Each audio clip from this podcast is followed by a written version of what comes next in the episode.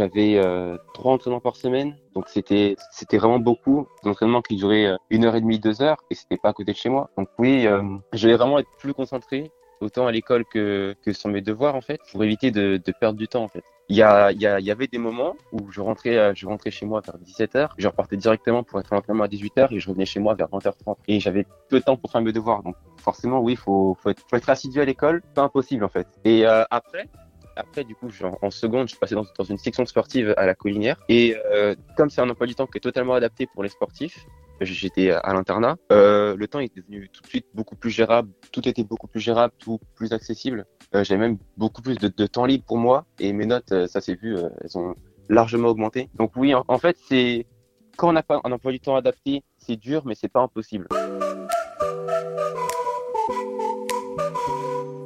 Bonjour et bienvenue sur le podcast Allez Vas-y.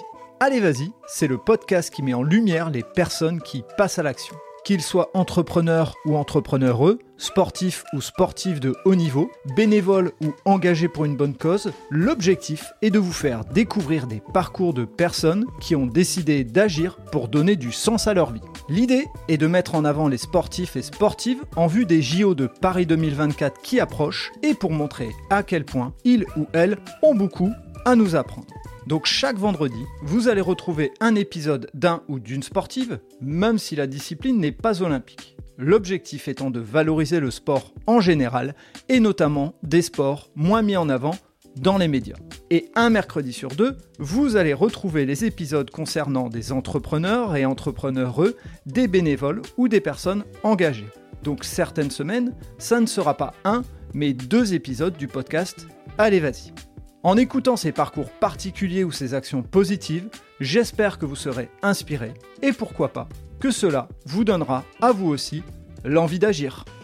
Je suis sur le podcast euh, ce matin avec euh, Deyan, Deyan Otou. Euh, avant de te, bah, je vais d'abord te laisser dire bonjour aux auditeurs et aux auditrices. Oui, bonjour.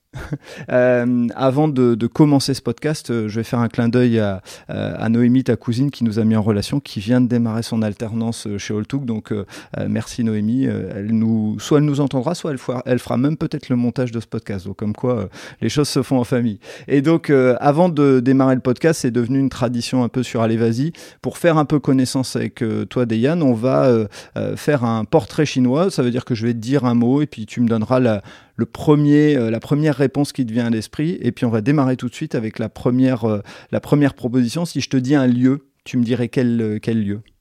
Stadium, là où je m'entraîne, Stadium Pierre Quignon, à Nantes. Et bah, c'est là où j'ai passé la majeure partie de mes entraînements et de mes compétitions, en fait. Donc c'est un lieu avec qui je suis pas mal familier. D'accord, ok. Et euh, on, on, reviendra dessus euh, après. Euh, si je te demande un plaisir gourmand, même si pour le sportif, souvent les, les plaisirs ils sont un peu des fois limités, mais justement, peut-être qu'on apprécie encore plus. Si je te dis un plaisir gourmand, ce serait plutôt sucré ou salé? Plutôt sucré.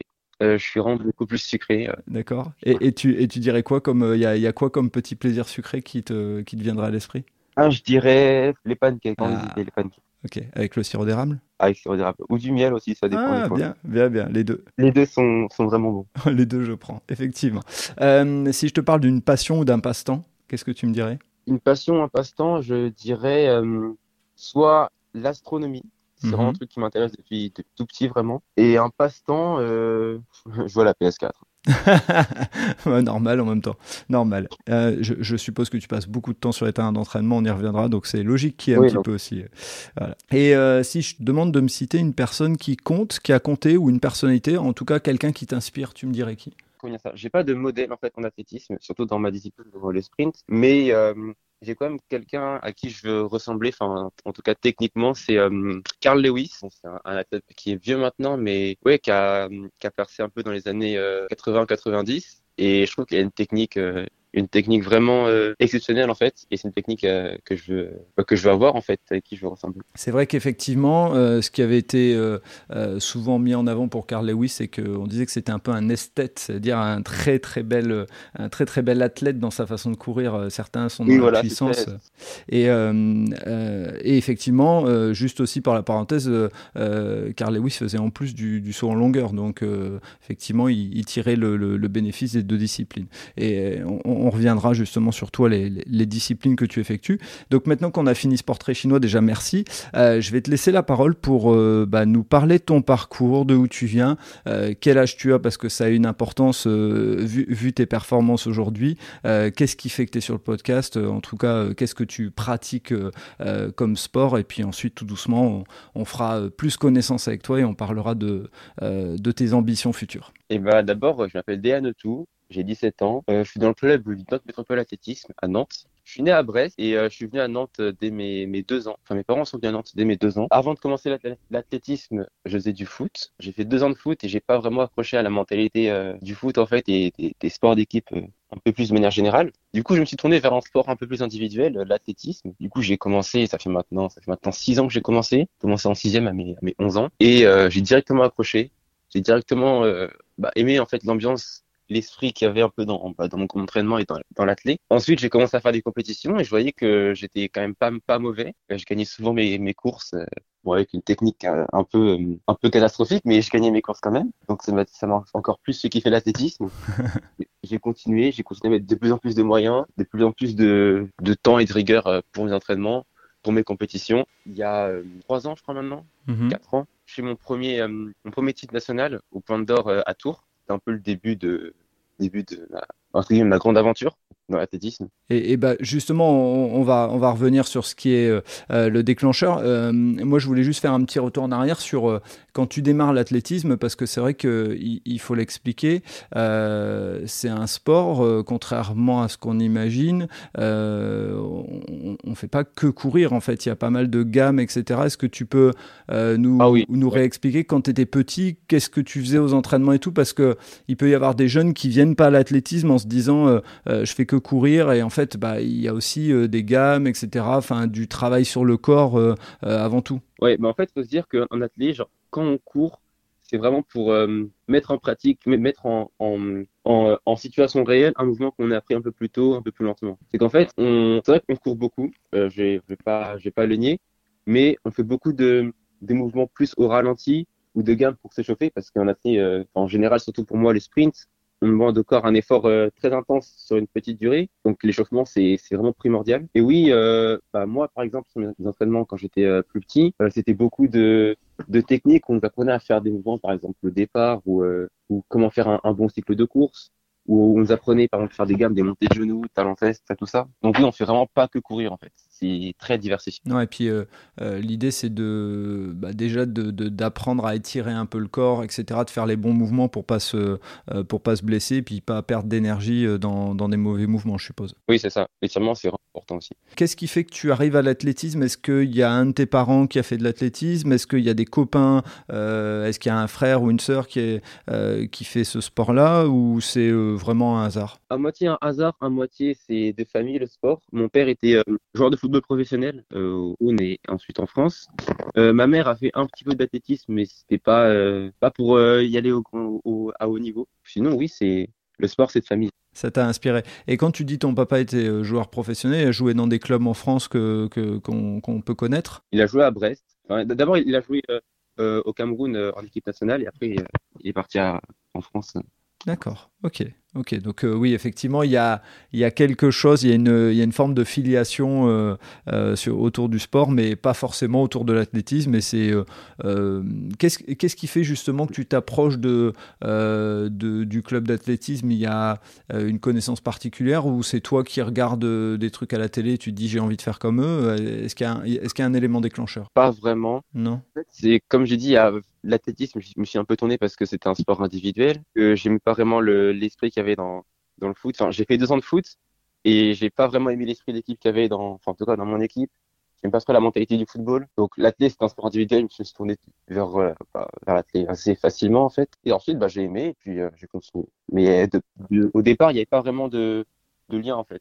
Il n'y a pas un sens particulier ou quelque chose ou un prof qui vient te, euh, te convaincre ou autre. Tu y vas parce que justement, euh, ce côté euh, sport collectif et, état d'esprit dans, dans, le sport collectif que tu as découvert, c'est-à-dire le foot, te plaît pas à 100%. Et quand tu commences à, et, on y reviendra bien sûr hein, sur ces performances, mais quand tu commences à avoir des, des premiers résultats, comment, tu, comment tu te projettes sur le fait que bah, l'athlétisme, ça peut être quelque chose de, de plus que juste du loisir Est-ce que est-ce qu'il y a un moment où ça bascule dans ta tête, où tu dis, ah bah tiens, je vais essayer d'aller chercher des, performances euh, plus intéressantes et peut-être euh, à terme devenir sportif de haut niveau? C'est quoi le déclencheur? Honnêtement, le déclencheur, il se fait euh, pas la première année. Parce que la première année, j'avais des bonnes, des bonnes performances, même à la deuxième aussi, mais c'était pas. C'est toujours dans ma tête un peu du loisir. C'est vraiment quand j'étais bah, du coup en quatrième, quand j'avais un peu plus de 13 ans, que là je vois que je fais des performances qui sont vraiment intéressantes, qui sont quasiment du, du niveau de ceux qui ont un an de plus que moi, que là, je me dis, oui, euh, j'ai, j'ai peut-être un, petit potentiel en, athlétisme. Du coup, je peux tenter de mettre plus de rigueur, de, de plus me, la donner à l'entraînement, en fait, et de viser plus haut, en fait. C'est ça que. D'accord. Et euh, au moment de ce déclencheur, euh, Qu'est-ce que ça change? Est-ce que de ce fait-là, tu, euh, je sais pas, tu as un entraîneur et puis il en parle avec tes parents et puis tu passes dans une, euh, dans un niveau au-dessus ou tu euh, te retrouves avec un entraîneur euh, plus spécialisé? Qu'est-ce que ça, enfin, quel déclencheur il y a eu? Quel changement? Quel passage? Quel cap tu as pu vivre? Bah, En fait, j'avais déjà, en fait, j'étais au, NMA et j'étais déjà dans un groupe, un groupe qui faisait des compétitions. Et dans mon groupe, il y avait vraiment de, je pas de tous les niveaux, mais les niveaux étaient vraiment, vraiment variés chaque, chaque objectif de chaque, chaque athlète était aussi varié. Donc notre coach, euh, il, arrivait à s'adapter à un peu toutes les, toutes les ambitions, j'ai envie de dire. Et moi, euh, bah après, euh, après avoir fait mon, déclic, euh, et lui aussi, il, a, il a remarqué que je voulais plus euh, aller plus haut, aller plus loin en fait, mon athlétisme. Et oui, il a un peu adapté ma, ma prise en charge, un peu mes entraînements, mes séances en fonction de ce que je voulais faire. Et c'est ça qui est vraiment cool en fait. Et alors je vais en parler entre guillemets un peu au passé, mais on en reparlera aussi au présent.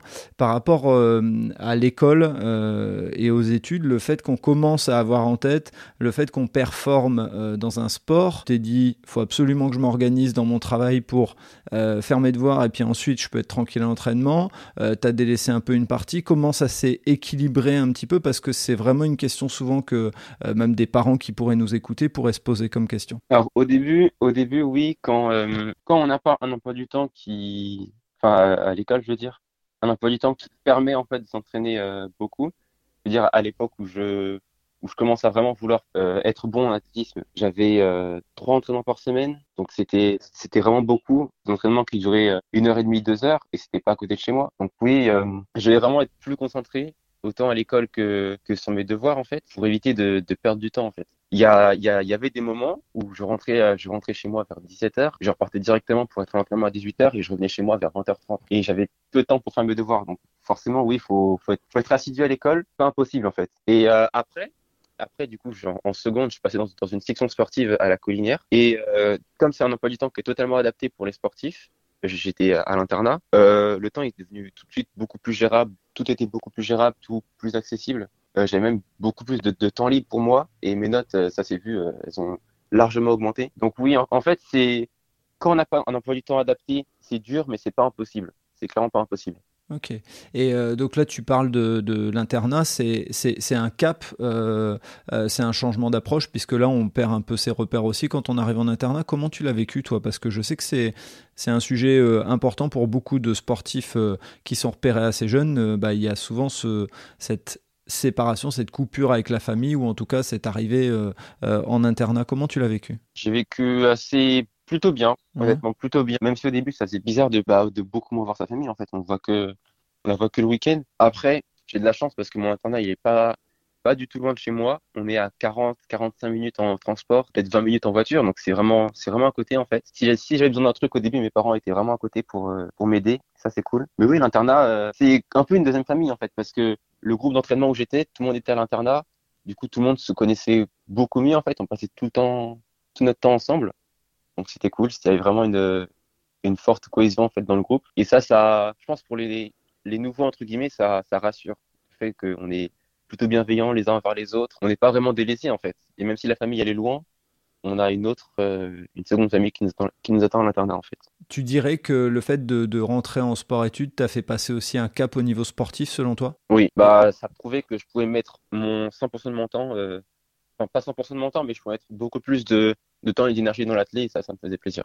Et, euh, et, donc, comme tu l'as expliqué tout à l'heure, euh, euh, l'athlétisme, c'est un sport qui est, quand on le voit à la télé, c'est sublime, etc. Enfin, il y a vraiment, y a vraiment quelque chose de, télégénique. Maintenant, avant d'en arriver à, cette, à ces performances-là et autres, il y a quand même beaucoup, beaucoup de, de travail sur les gammes, alors qu'on imagine des fois, à, tort pour certains, que l'entraînement d'un athlète, c'est courir, courir, courir, courir.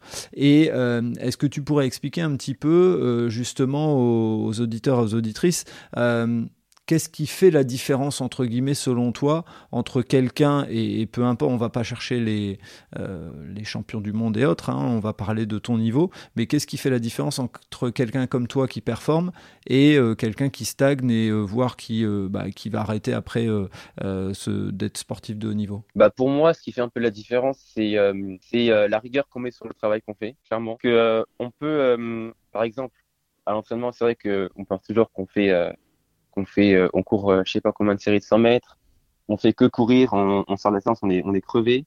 Euh, il y a beaucoup de séances où vraiment faut être très rigoureux sur bah, les mouvements qu'on fait, sur comment on va s'échauffer, la manière la plus efficace, faut la trouver parce que c'est ça, ça dépend un peu de chaque athlète. Chaque corps est différent, donc faut vraiment être à l'écoute de son corps pour trouver la façon dont on peut le pousser à son maximum. Aussi prendre soin de son corps, donc ça passe par bah, un échauffement, euh, un échauffement adéquat, des étirements euh, presque tout le temps. Enfin, je sais qu'il y en a beaucoup d'athlètes qui s'étirent beaucoup le matin, euh, d'autres beaucoup le soir, ça dépend. Des fois les deux. Des étirements qui peuvent durer jusqu'à 20 minutes. Hein, c'est des, c'est vraiment quelque chose qu'il faut prendre au sérieux en fait. Donc oui, c'est pas que courir, c'est pas que sur le que sur la piste en fait, c'est vraiment en dehors. Après, il y a aussi le, sérieux sérieux basique en fait chez les sportifs qui veulent les sportifs de haut niveau. C'est tout ce qui est récupération, euh, hydratation, boire beaucoup d'eau, éviter de boire tout ce qui est coca, euh, enfin soda et tout, ou encore euh, la nutrition. Enfin, c'est tout un tout un tout un ensemble en fait qu'il faut prendre en compte et c'est ça qui fait la différence entre un sportif un sportif bon et un sportif excellent pour moi. C'est vraiment pas que sur la piste. La piste est limite 30% du, du travail qu'un athlète fournit en fait. D'accord. Et, tu dirais que euh, tu as commencé à partir de quel âge à vraiment avoir ces, euh, ces réflexes autour de, euh, de la nutrition, du fait de, bien boire, etc. C'est arrivé à quel âge pour que, bah, justement, pareil aussi, des parents puissent s'identifier un petit peu et dire bon, bah là, effectivement, il commence à avoir des performances, il faut qu'on fasse plus attention à ce qu'il mange et tout. Est-ce que d'ailleurs, c'était tes entraîneurs aussi qui te, qui te guidaient là-dessus? Non, pas mes entraîneurs, c'était vraiment mes, c'était et mes parents, enfin mhm. surtout mon père qui, euh, bah, qui, a déjà été athlète, euh, enfin sportif de haut niveau, bien sûr, du qui connaissait un peu déjà les le, le domaine. Mais c'est surtout, euh, c'est qu'en fait, euh, c'était à, à, 15 ans, j'avais eu un, un, stage, un stage national du coup pour les pour les athlètes qui commençaient, enfin qui avaient des des bonnes performances et avec qui bah, la fédération française voulait aider à, à progresser plus vite et à progresser au mieux. Et dans ce stage, on avait vu une, une nutritionniste qui nous avait expliqué un peu bah, tout ce qui était euh, nourriture, apport nutritionnel, euh, hydratation, quand s'hydrater, euh, comment le faire. Donc tout ça, ça, ça m'a un, peu ouvert les yeux en fait. Ça m'a fait un, un, déclic de me dire que bah oui, c'est il y, y, a des choses qu'il faut faire différemment. C'est comme ça qu'il faut le faire. Du coup, ouais, c'est vraiment vers 15 ans que j'ai euh, j'ai commencé à avoir ce déclic et à tout mettre en place parce qu'il y a, il y a forcément un petit temps où on, on assimile les connaissances Bien sûr. et on arrive à, à, les, à les mettre en pratique en fait. Parce que c'est quand même pas mal de sacrifices. Euh, je sais pas, imaginer un, un, ado, vous lui dites bah maintenant tu bois plus de coca. euh, c'est au début c'est pas facile quoi. Ouais, je me doute, je me doute justement. Je, euh, c'est qu'est-ce qui entretient cette motivation? Parce que c'est à partir de cet âge-là, si je me trompe pas, que tu commences à avoir des euh, des performances vraiment marquées. Euh, Parle-nous un petit peu de ces premières euh, euh grosses performances parce que j'ai euh, j'ai vu que tu as été euh, double champion de France en salle du 60 mètres et du 200 mètres et je pense que c'est en cadet, c'est ça, c'est vers stage à peu près vers stage là que tu tu as ces premiers titres? Oui, c'était à peu près en, en, en cadet je me souviens que j'avais aussi fait des, euh, j'avais fait le titre de champion de France, enfin vice champion de France euh, à Miramas en 2021. Donc euh, bon, j'étais aussi euh, qu'à les premières années. Mais oui, c'était ici que je commence à, avoir des, des réelles performances, des grosses performances en fait. Donc, euh, bah, oui. Et, quand, euh, et quand tu as ce, euh, ces premières vraies performances marquantes, c'est-à-dire soit champion de France, soit vice-champion de France, ça fait quoi dans ta tête? Qu'est-ce qui, euh, euh, qu'est-ce qui vient? Parce que c'est important. Il y a des gens qui vont se dire euh, ouais, bah, le sportif quand il gagne ça, il est tout de suite en train de dire l'étape d'après. Est-ce que tu te, quand tu gagnes, tu, tu penses à tous les sacrifices que tu as fait depuis le début Et genre l'exemple que tu donnais, pas boire de coca, etc. C'est les premiers trucs où tu te dis j'ai bien fait de faire ces sacrifices et je peux continuer. Qu'est-ce qui est venu dans ta tête quand tu as eu les premiers vrais gros résultats qui, bah, qui montrent que dans la performance et que tu peux viser plus haut C'est clairement le fait que euh, bah, je me dis, ouais, les sacrifices que j'ai faits, ils sont pas en vain. Mais les objectifs que je me fixe, j'arrive à les atteindre de plus en plus. Ils sont de plus en plus euh, proches de moi, en fait. Donc oui, je, je pense aux sacrifices que je fais, mais je pense aussi à mes objectifs que, que j'ai fixés, en fait. Autant à court terme qu'à long terme. D'accord. Donc, effectivement, effectivement, je ça pour la victoire en me disant, bah, j'ai pas, pas fait tout ça pour rien. Euh, à l'entraînement, j'ai pas fait tout ça pour rien, mais je pense aussi euh, à ce que je peux faire en fait. Genre à chaque euh, à chaque objectif atteint, je vois mes objectifs à, à court et à long terme en fait. Ok, d'accord. Donc la mentalité vraiment de sportif qui est, qui est bien ancrée, qui est bien ancrée en toi, c'est l'élément commun que je retire dans le podcast. C'est vraiment ce côté, allez, next step quoi. Tout de suite, on pense à, à, l'étape suivante. Exactement. Et parle-nous un peu de cette année 2022, puisque Dis-moi si je me trompe, mais tu as participé au championnat d'Europe, euh, au championnat de France, alors en U18, euh, au championnat de France en U18, U20. Tu as participé au championnat du monde. C'est une année de, enfin, c'est une année de fou. Raconte-nous un petit peu euh, cette année. Ouais, c'était vraiment une année exceptionnelle, mhm. vraiment. J'ai, ça n'a pas été facile, honnêtement, d'y arriver parce que ma saison, ma saison hivernale, j'ai, j'ai vraiment stagné en fait à partir de ma, ma deuxième course j'ai fait mon record, mais j'ai stagné pendant quatre mois. Donc c'était vraiment, vraiment difficile en fait de retourner euh, à mon vrai niveau, hein, j'ai envie de dire. D'accord. Quand tu dis j'ai fait mon record, c'est sur quelle distance? Et puis si tu peux nous donner euh, le chiffre. Euh. euh J'avais fait mon record en janvier, bah, du coup 60 et 200 mètres. D'accord. au 60, je me souviens bien, j'avais fait 80, 80, 87 et au, au 200 mètres, j'avais fait 21, 21, 92. D'accord. Donc quand tu dis 87, c'est 10 87, c'est ça? Euh, Non, 6, 6, secondes 87. 6, secondes 87. Oui, le 10, c'est sur, euh, c'est sur 100 mètres, pardon. Oui, 6, ouais. Ok, 6 87. Oui, et ça, euh, petite parenthèse, enfin le 60 mètres, c'est un truc de fou.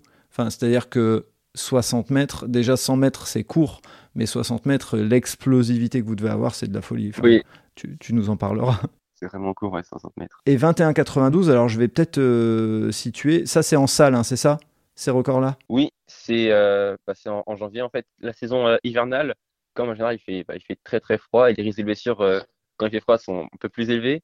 Du coup, on fait des compétitions en salle. En général, la saison en salle, c'est saison hivernale et saison euh, euh, plein air, c'est saison estivale. D'accord. Donc, je, vais, à la limite, je vais laisser, euh, te laisser continuer. Je donnerai des références par rapport à d'autres records pour voir un petit peu où tu te situes. Et effectivement, je donnerai des records en extérieur. Donc, ça, tu fais ta saison en salle, mais au, au, début, ça performe, mais après, ça stagne. C'est ça, c'est ce que tu disais? Oui. aussi, petite rectification, j'ai fait 21,69 et pas 21,92. D'accord, 21,69. Ok, ok. Ça, a son importance parce que on, le verra après. Euh, gagner, gagner des centièmes, des dixièmes, c'est important. Euh, donc, euh, tu, tu, entre guillemets, stagnes par rapport à ce que toi tu visais, et arrive la saison d'été, c'est ça? Et là, qu'est-ce qui fait que tu te, euh, tu te remets dans le bon ordre parce que euh, cette, euh, cette saison d'été, elle a été extraordinaire et tu vas justement nous, nous expliquer un petit peu. Mais juste, juste avant de nous l'expliquer, qu'est-ce qui fait que tu te remets dans le bon sens et en tout cas tu commences à avoir des performances, selon toi? Bah, Pour moi, c'est clairement grâce, grâce à ma psychologue, Marie Gomez. Parce qu'en fait, mon club, je suis au pôle de Nantes et du coup, on a plusieurs services, dont une, psychologue. Et bah, c'est vraiment avec elle que j'ai fait un travail assez, euh, assez conséquent en fait sur moi-même. Euh, ça, euh, ça fait déjà presque, presque deux ans en fait que je travaille avec elle. Et là, ça a remporté ses fruits parce que bah, j'ai réussi un peu à me sortir de la boucle de je pense tout le temps en chrono, je pense tout le temps en chrono. j'ai juste, juste en fait couru, couru une course et aimé courir une course comme, comme je faisais avant en fait. Et je voyais que si je, si je kiffais mes courses, les chronos suivaient forcément. Et bah, après, je me suis plus vraiment posé de questions. Si je voyais que si je courais et que je kiffais mes courses sans penser au chrono, les chronos suivaient. Donc euh, j'ai continué sur cette lancée, euh, tout en continuant à améliorer ma, ma technique, à garder ma rigueur à l'entraînement. Et, et j'ai vu que ça, ça marchait tout simplement. C'est génial. Enfin, le message que tu passes est génial parce que euh, moi, je, je, pense vraiment, euh, et on a passé un cap hein, aujourd'hui, euh, euh mais pas encore, et encore, ça reste quand même des fois le, le point de vue. Mais euh, avant, quand on parlait, je vois un psychologue, c'est que les gens se disaient, je, je, vais dire, je vais faire un truc image bateau, mais il est fou ou elle est fou, elle est folle, pardon. Et, et, vraiment moi, je suis persuadé que le mental fait partie, comme tu parlais tout à l'heure de, euh, de la nutrition, pour moi, le mental, il fait partie du, sportif. Quoi. Ouais, mais ouais, surtout, euh, surtout en, enfin, pour moi, en athlétisme, parce que moi, j'appelle ça le sport du, dépassement de soi, parce que c'est, vraiment quelque chose où tu dois pousser ton corps à, à, à fond, carrément, au, tu dois surpasser tes, tes limites. Et oui, si carrément ton mental y suit pas, tu vas forcément à un moment, tu vas, tu vas exploser en fait. Soit ton, tu vas, je sais pas, ton, ton, mental il va, il va plus du tout suivre, ou alors au contraire c'est ton corps qui a pu suivre, du coup tu vas enchaîner blessure sur blessure. Vraiment avoir un mental, euh, un mental à la hauteur de ses ambitions, c'est super important en fait. Et c'est ça pour, pour pour moi qu'une psy, une psy ou un psychologue, hein, mais c'est vraiment euh, capital en fait.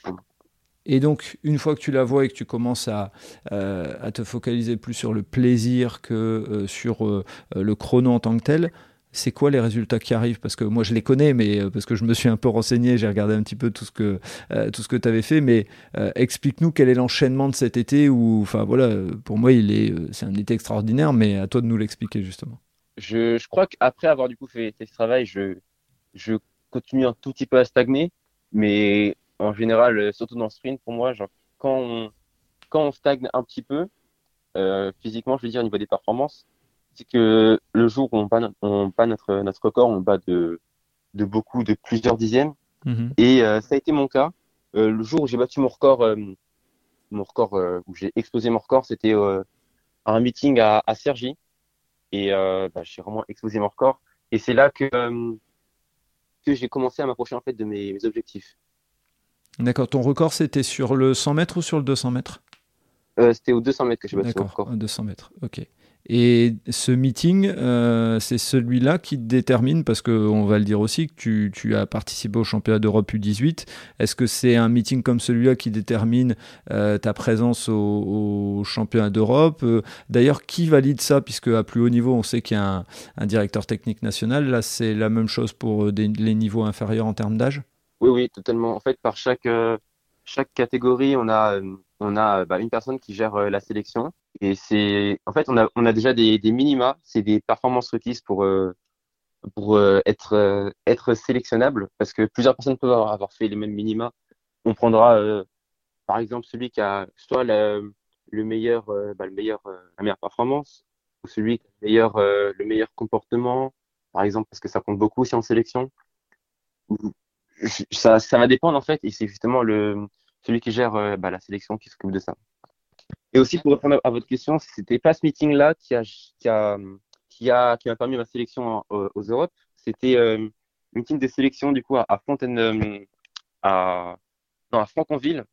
À Franconville et euh, bah, c'est celui-là qui a fait que bah, j'ai été euh, sélectionné en fait sur 200 euh, mètres. D'accord. Et quand on t'annonce que tu es euh, sélectionné au championnat d'Europe, là on passe un cap. Enfin, autant participer au championnat de France, c'est déjà magnifique et autres, mais là on arrive, on va se confronter à d'autres nations. C'est quoi la réaction qui te vient en premier en tête?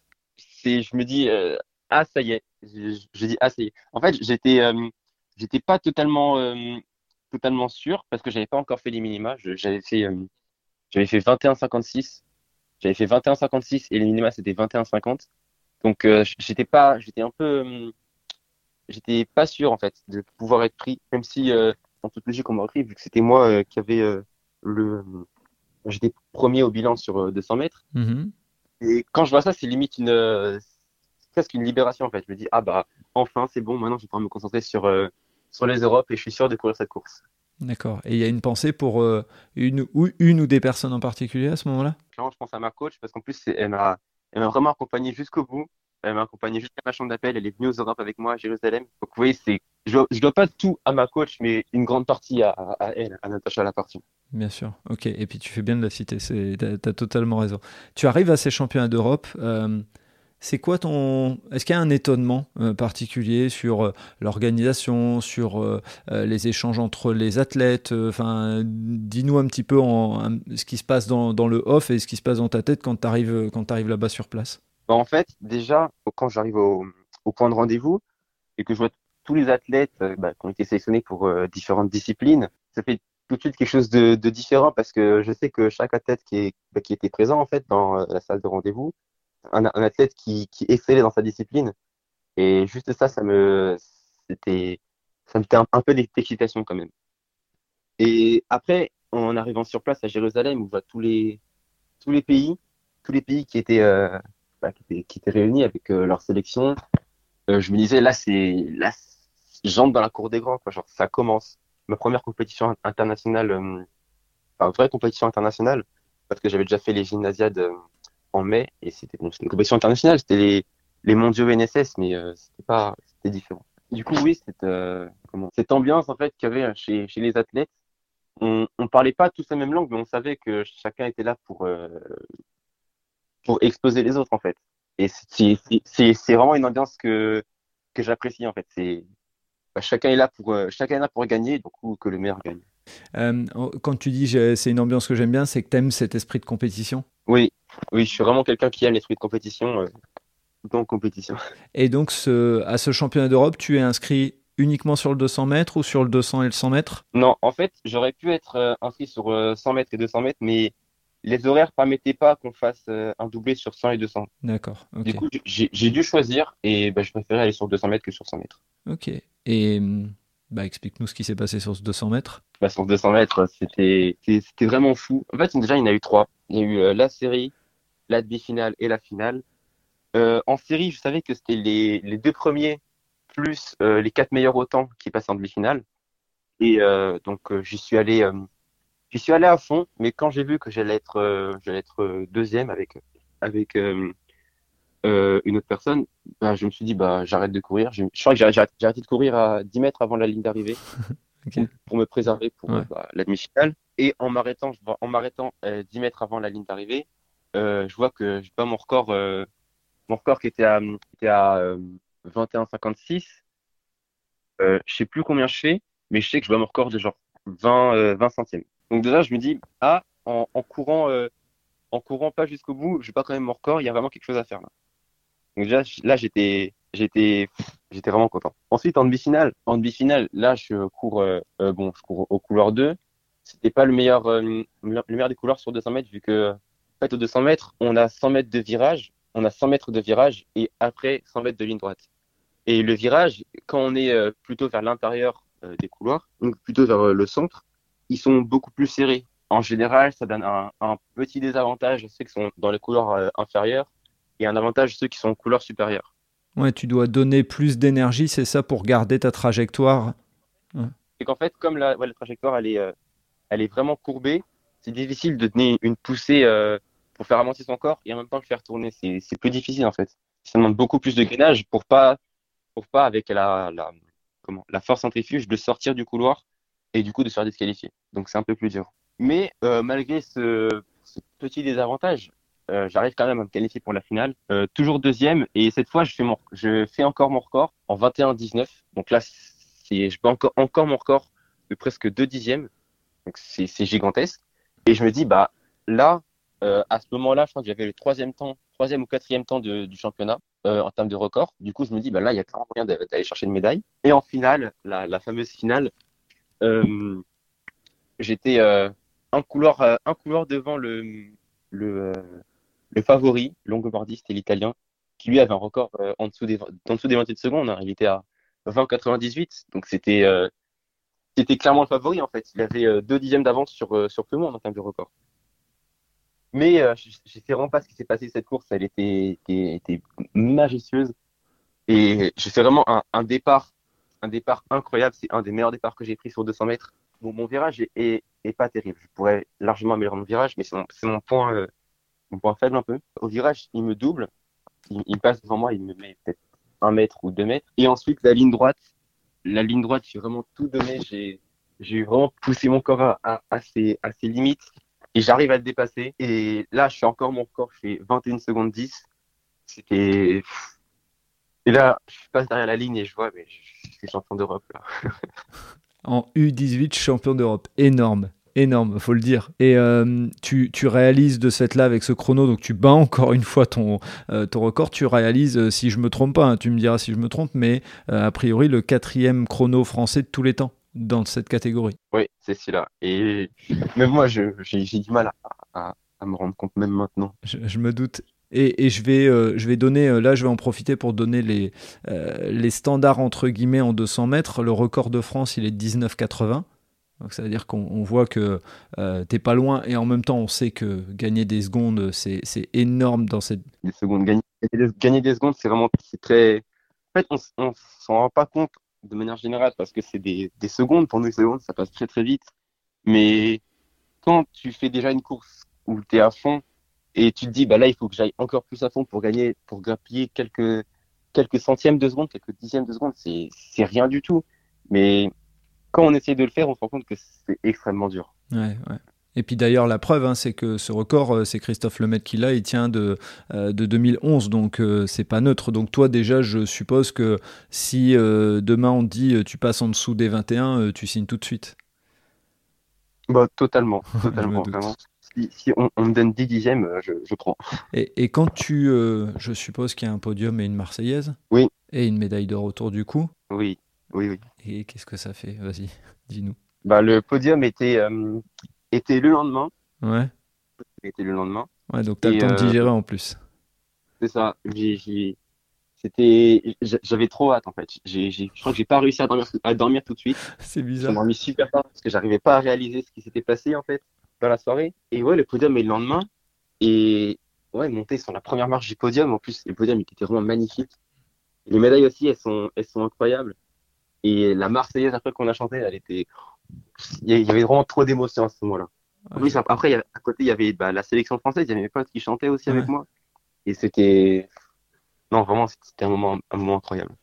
Ah, sublime, sublime. Je, je pense qu'il n'y a pas de mots pour, euh, pour décrire ça. Il y avait des membres de ta famille qui étaient présents euh, à Jérusalem ou tu étais tout euh, seul? Non, il y avait que. Bah, bah, y avait que ma coach que je connaissais d'avant, mais sinon, il n'y a pas vraiment de gens que, que je connaissais. Et euh, comment ça se passe? Ils peuvent voir l'épreuve en direct, euh, ta famille, ou c'est toi qui les appelles? Ouais. En, fait, ça a été euh, retransmis à la télé. D'accord. en direct. Et du coup, bah oui, ils ont pu voir, ils ont pu voir la course. Il y avait toute ma famille qui était réunie pour voir la course, donc ouais, j'étais content. J'imagine. Et est-ce que c'est cette médaille qui déclenche ta présence au championnat du monde Parce que tu te retrouves au championnat du monde junior U20 alors que tu es en catégorie U18. Ça veut dire que ta présence, elle était prévue euh, d'avance, c'est ta performance au championnat d'Europe qui fait que. Explique-nous un petit peu ce qui fait que tu te retrouves au championnat du, Rome, pardon, championnat du monde euh, qui était en Colombie, hein, si je ne me trompe pas, c'est ça? Ouais, à Cali en Colombie. D'accord, ok. Et donc, euh, bah, explique-nous parce que ça, c'est pas non plus un truc banal, entre guillemets. Oui, bah en fait, ma, ma, ma, présence un peu au championnat du monde, elle était elle était un petit peu euh, entre guillemets décidée à l'avance parce que j'avais fait un, stage, un stage euh, de relais national avant. J'avais fait euh, en avril, début avril, à, à Saint-Raphaël. Mm-hmm. Et bah oui, du coup là, il y avait tous ceux qui étaient, tous ceux qui étaient plutôt bons en sprint et au relais. Et on voulait essayer de faire un, rassemblement relais pour, bah, pour voir comment chacun se, comment chacun se présente sur un, sur un relais euh, la technique qu'ils ont. Et en fait, c'est pour voir un peu comment euh, se passer un relais avec euh, bah, des plus grands. Parce que moi, j'étais j'étais comment un petit un petit 2005 j'étais j'avais j'avais que 17 ans. Mais il y avait des gens qui avaient 18 19 20 25 ans. Il y avait vraiment de tous les âges en fait. Et tous les athlètes enfin il y a beaucoup d'athlètes de très haut niveau. Il y avait par exemple euh, Ryan Zezé je me mhm. souviens bien. Pablo Matteo celui qui a fait 10 secondes 10 secondes 00 au 100 mètres euh, récemment là. Ouais. Ryan oui, il, était, il était au championnat d'Europe si je me trompe pas, non? Oui, a, bah, ils, ont fait, ils ont fait deuxième. Ouais, bah, Voilà quoi. Et bah, justement, en fait, c'est ça. C'est des, des personnalités qui sont, qui sont vraiment connues en fait, dans, bah, dans le sprint euh, français et surtout dans, dans le relais français. Et ouais, j'ai fait un relais avec eux. Et, du coup, oui, c'était c'était, euh, un rassemblement pour euh, bah, un peu nous préparer au relais. Ensuite, euh, du coup, comme je dis avant, au meeting, au meeting de Sergi, on a fait aussi un relais ensemble. Mhm. Enfin, c'était, c'était, euh, comment, c'était euh, prémédité un petit peu. C'est que j'allais faire un, relais euh, avec les grands. Et euh, je pense, grâce aussi à ma, ma, médaille aux Europes, ça m'a permis de, bah, participer euh, à l'aventure euh, à Cali avec les grands. Et donc, euh, quand tu te retrouves là-bas, euh, tu viens de faire, il y a quelques, euh, je pense, il y a un écart de quelques semaines, hein, je pense, euh, sans plus, euh, entre les deux, tu viens de, faire euh, les championnats d'Europe, ce qui est déjà énorme, et là, tu te retrouves au championnat du monde. C'est quoi ta... Enfin, comment tu te sens à ce moment-là? Est-ce que tu es encore plus émerveillé? Est-ce que, en plus, tu es dans une catégorie au-dessus, donc je suppose que tu devais être parmi les plus jeunes. Quelles sont les sensations que tu as? Bah, honnêtement, je me dis, là, c'est, c'est clairement une, une chance que j'ai réussi à, à, à saisir. Mhm. Maintenant, je dois prendre, euh, parce qu'en plus, c'était le championnat du monde ouais, euh, de U20. Donc, c'était, euh, moi, j'avais rempli euh, mes objectifs, honnêtement. J'avais réussi à faire euh, une médaille aux Europes. Euh, j'avais réussi à être sélectionné au monde. Donc, maintenant, je me dis, bah, maintenant, euh, maintenant, fais-toi plaisir. Euh, kiffe l'ambiance, kiffe les gens qu'il y a ici. Et surtout, prends un maximum d'expérience parce que bah, ça va revenir. Et je me dis, les prochains, les prochains championnats du monde que je fais, euh, là, je vais les faire, mais en étant athlète individuel Mhm. et en, en, en, en allant chercher une médaille avec la même mentalité que j'ai eue pour les Europes, en fait. Et du coup, ouais, ces, ces championnats du monde, je les ai abordés euh, différemment des championnats d'Europe parce que euh, bah, j'étais en relais, donc c'était pas une, une, une discipline individuelle, j'étais en équipe. Tu étais en sport d'équipe, bah, là. Tu te retrouves, Oui, euh, voilà. la boucle est bouclée, entre guillemets. C'est ça. Là, c'était euh, c'était euh, une discipline d'équipe et euh, en plus, c'était à Cali, c'était on n'est pas à Jérusalem. Là, il y avait il y avait beaucoup plus d'heures d'avion, de Mhm. décalage horaire. Il y avait c'était un paysage totalement différent. Donc je me dis mais là il faut il faut kiffer, il faut profiter. Ça ça ça arrive pas deux fois dans ça va pas arriver deux fois d'aller à Cali pour euh, championnat du monde. C'est clair, c'est clair.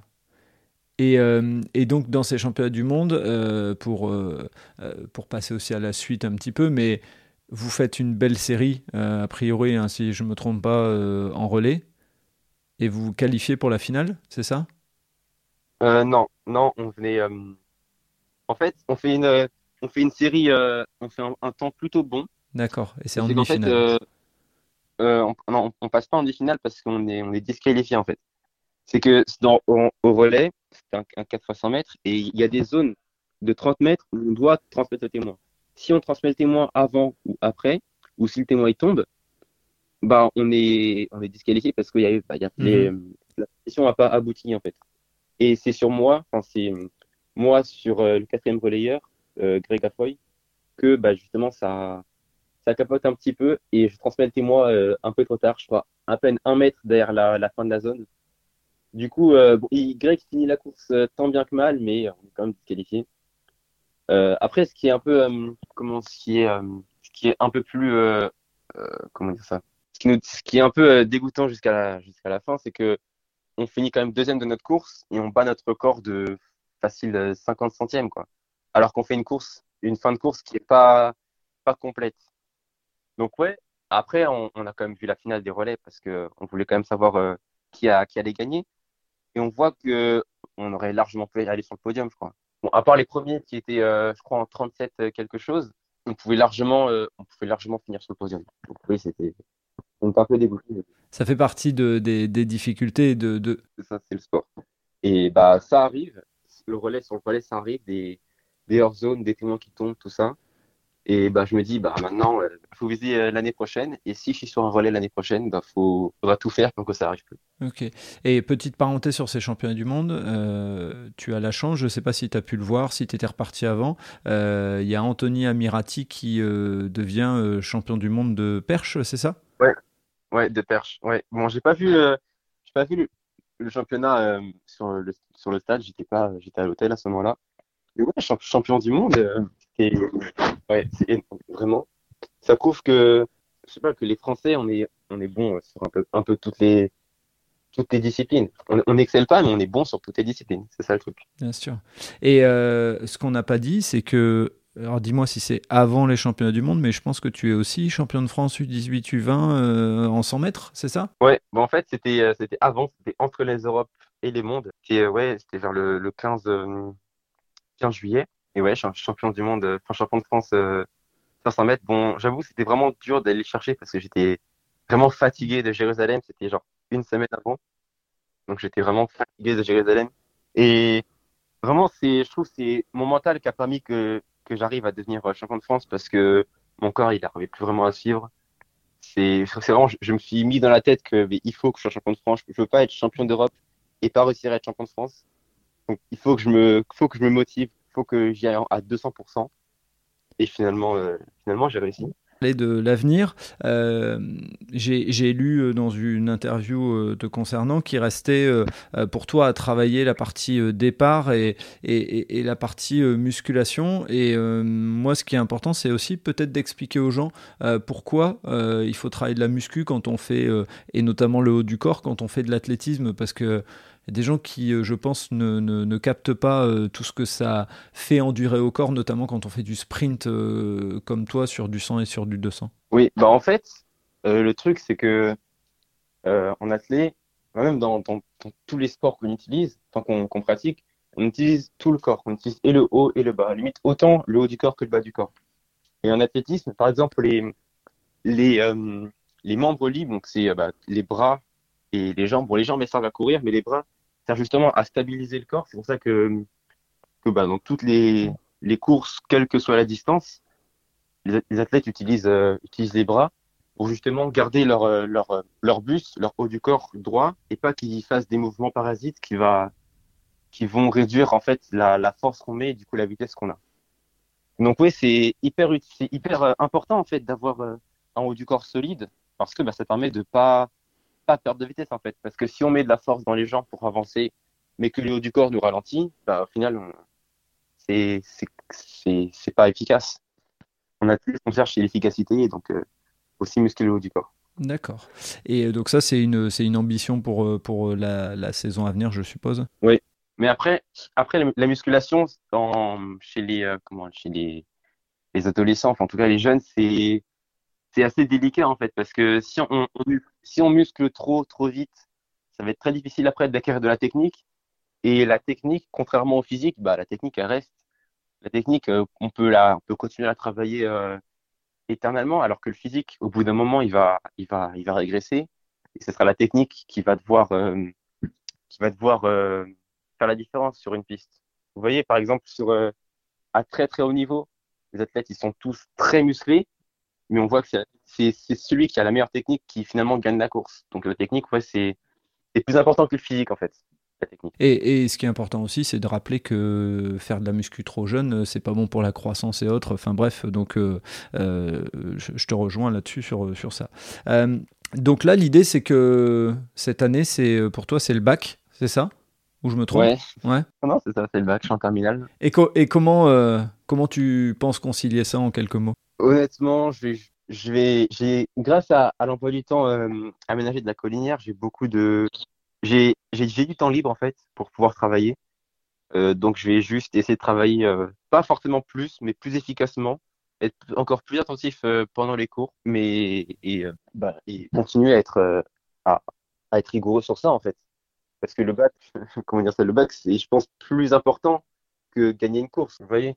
Parce que je peux être athlète euh, sans forcément avoir de, diplôme, je pense. Mais athlète, c'est pas, c'est pas un, métier qui, euh, qui rapporte beaucoup sur le long terme, en fait. effectivement. Hormis, quelques cas euh, d'exception, on va dire, il y en a pas beaucoup qui en vivent bien. après, il faut forcément qu'ils aient un métier à côté, quoi. Ou qu'ils se recyclent une fois qu'ils ont terminé, quoi, en tout cas. C'est ça. Et du coup, c'est vraiment important pour moi de, Enfin, pour moi, oui, mais pour mes parents aussi, c'est vraiment important de, de pouvoir euh, faire euh, cette, euh, ce changement, cette rotation de parcours en fait. Plus tard, quand bah, l'athlète ça pourra plus, ça pourra plus, ça pourra plus payer quoi. Justement, on a eu deux, deux grandes compétitions, euh, on va dire dans les dans les seniors, qui se sont passées. Il y a eu les championnats du monde à, à Eugene, aux États-Unis. On n'a fait qu'une seule médaille d'or avec Kevin Mayer. On a fait les championnats d'Europe où on a été un peu plus performant mais selon moi, euh, il y avait l'opportunité pour aller chercher peut-être plus. Je ne vais pas te demander euh, de, juger l'athlétisme et tout ça, surtout pas. Par contre, euh, selon toi, en France, qu'est-ce qui nous manque pour aller plus loin? Selon toi, c'est notre vision et l'approche du sport, c'est le mental, tu en as parlé en plus tout à l'heure, où on se met un plafond de verre? Est-ce que c'est du financier? Est-ce que c'est euh, une question de physique euh, ou est-ce que c'est un peu de tout? Euh, Quelle est ta vision à toi en tant que jeune sportif et, espoir justement de la discipline? Pour moi, c'est vrai que c'est une question plutôt, plutôt délicate parce que c'est difficile de savoir exactement ce qui marche, ce qui marche et ce qui marche pas, pourquoi ça marche pas, pourquoi ça marche chez les autres et pas nous. C'est assez difficile à répondre comme question, mais je trouve que je pense que c'est tout simplement la, culture du sport en fait qu'il y a en France, bah, dans d'autres pays, je sais pas par exemple le, Royaume-Uni, ou les États-Unis, par exemple, euh, bah, la culture du sport, euh, on, a dit en tout cas, c'est euh, c'est vraiment important. Surtout aux États-Unis, enfin même des sports globaux. C'est vrai là-bas que le sport, c'est, il est beaucoup plus développé, il est beaucoup plus accessible, il est beaucoup plus récompensé aussi. Euh, alors qu'en sport, c'est euh, en, en, en, France, le sport, euh, le sport, en tout cas, comment on amène le sport chez les jeunes, c'est juste, c'est juste de l'EPS à la limite. Et si on va aller dans un dans un club, c'est pas vraiment euh, l'éducation nationale qui s'en occupe, c'est vraiment les bénévoles, ceux qui, qui ont envie de faire découvrir, qui font découvrir. Et c'est vraiment c'est vraiment grâce à eux. Enfin, par exemple, pour moi, dans mon cas en tout cas, c'est grâce c'est grâce aux bénévoles que j'ai réussi à, à aimer l'athlétisme en fait, à vraiment vraiment découvrir et vraiment aimer l'athlétisme et arriver au niveau où je suis. C'est vraiment grâce aux, à, des gens qui sont bénévoles, qui aiment aussi l'athlétisme et qui ont aussi voulu euh, qui ont aussi voulu bah, faire découvrir mais ouais, je pense que si, euh, si on avait une meilleure culture du sport, si le sport était beaucoup plus, euh, beaucoup plus présent dans la vie de, bah, dans la vie de, tout le monde, en fait, euh, on aurait forcément bah, des gens qui sont plus motivés à, à, commencer le sport. Et du coup, des gens qui, s'il y a plus de gens motivés, il y a forcément plus de, de entre guillemets, de, pépites, de gens qui sont talentueux, qui vont commencer à, à aimer certains sports. Et bah, après, le, le, cycle sport va se faire, ils vont voir qu'ils sont talentueux, ils vont voir qu'ils ont du potentiel. Du coup, ils vont se poser des questions. Est-ce que je suis prêt à aller plus loin pour ça? Et si, si oui, bah, ils vont forcément percer et vont forcément avoir atteindre un niveau, un, haut niveau qu'on n'aurait pas forcément vu s'ils n'avaient pas commencé ce sport, vous voyez. Ouais, je te rejoins et je, je vraiment je, je, te dis bravo parce que le fait que euh, tu parles et tu cites les bénévoles, euh, euh faut jamais l'oublier que, que le, bah, nos champions et tous les champions et les championnes, bien sûr, euh, viennent euh, de clubs dans lesquels il y a des bénévoles qui les font vivre. Il n'y a, pas d'exception, entre guillemets. Il n'y a personne qui arrive directement dans un pôle euh, France payé par... non, voilà, en fait. voilà. Voilà, on démarre tous à la base. Et euh, pour terminer, euh, 3, euh, quelles sont les grandes échéances pardon, que tu as? Et pareil 2024 c'est dans un coin de ta tête ou c'est trop tôt. Et euh, bah si il euh, y a des rêves de JO euh, c'est lesquels sont-ils entre guillemets? Ouais. Eh ben eh ben oui j'ai déjà une petite échéance dans ma tête les championnats d'Europe en Roumanie pour bah, du coup les, U20 j'aimerais bien oui participer en, en, en, individuel. Pareil sur 200 mètres et essayer de m'approcher du podium parce que je sais que là c'est un tout autre niveau. Il y aura des des chronos qui seront beaucoup plus bas que 21 secondes. Donc, euh, je sais que ça va encore plus me tirer. Je sais que dans la dans l'adversité, je suis je suis meilleur. Je suis toujours meilleur dans l'adversité. Donc, je sais que ouais, c'est c'est une opportunité qu'il y a. Après, un, peu plus long terme pour euh, 2000, 2024 euh, à Paris, euh, j'ai envie de dire, c'est dans, la tête de tous les tous les athlètes de, de haut niveau qui bah, qui pourront y participer. C'est dans la tête de, tout le monde en fait. Qui veut qui ne veut pas aller aux Jeux Olympiques. Mais je me dis c'est ça, ça, va dépendre de ce que je vais faire cette année en fait c'est vraiment euh, les Jeux Olympiques, c'est assez circonstanciel en fait pour moi. Donc, euh, je vais voir ce que je donne cette, cette année. Et si après je peux euh, sérieusement viser, sérieusement viser les Jeux Olympiques en, en individuel ou même en relais, c'est aussi une chance d'être allé aux Jeux Olympiques euh, en tant que, que relayeur. Mais ouais, ça reste un coin de ma tête et puis je vais voir, euh, je vais voir selon les circonstances. Et puis c'est ce que je partageais avec une athlète euh, euh, sur, euh, sur un enregistrement il n'y a pas longtemps, c'est que elle, s'est retrouvée aux Jeux Olympiques en tant que entre guillemets partenaire d'entraînement d'une personne. Et, rien que ça, c'est déjà vivre les Jeux Olympiques, même s'il y a une frustration de ne pas être en direct, mais il y a déjà quelque chose. Donc ça pourrait être, même être remplaçant et être aux côtés et t'entraîner avec eux, euh, je suppose que si on te dit euh, ça ou rien, tu préfères prendre euh, cette partie-là, quoi. Ah, mais totalement, totalement. Et, juste ces championnats d'Europe U20 en Roumanie, c'est vers quelle période? C'est au mois de juillet aussi de, 2023 Ouais, ouais, ben oui, c'est c'est toujours vers la saison estivale. C'est vers, juin, juillet, août. Après, j'ai pas pas tout de suite regardé les dates, mais c'est par là, je pense.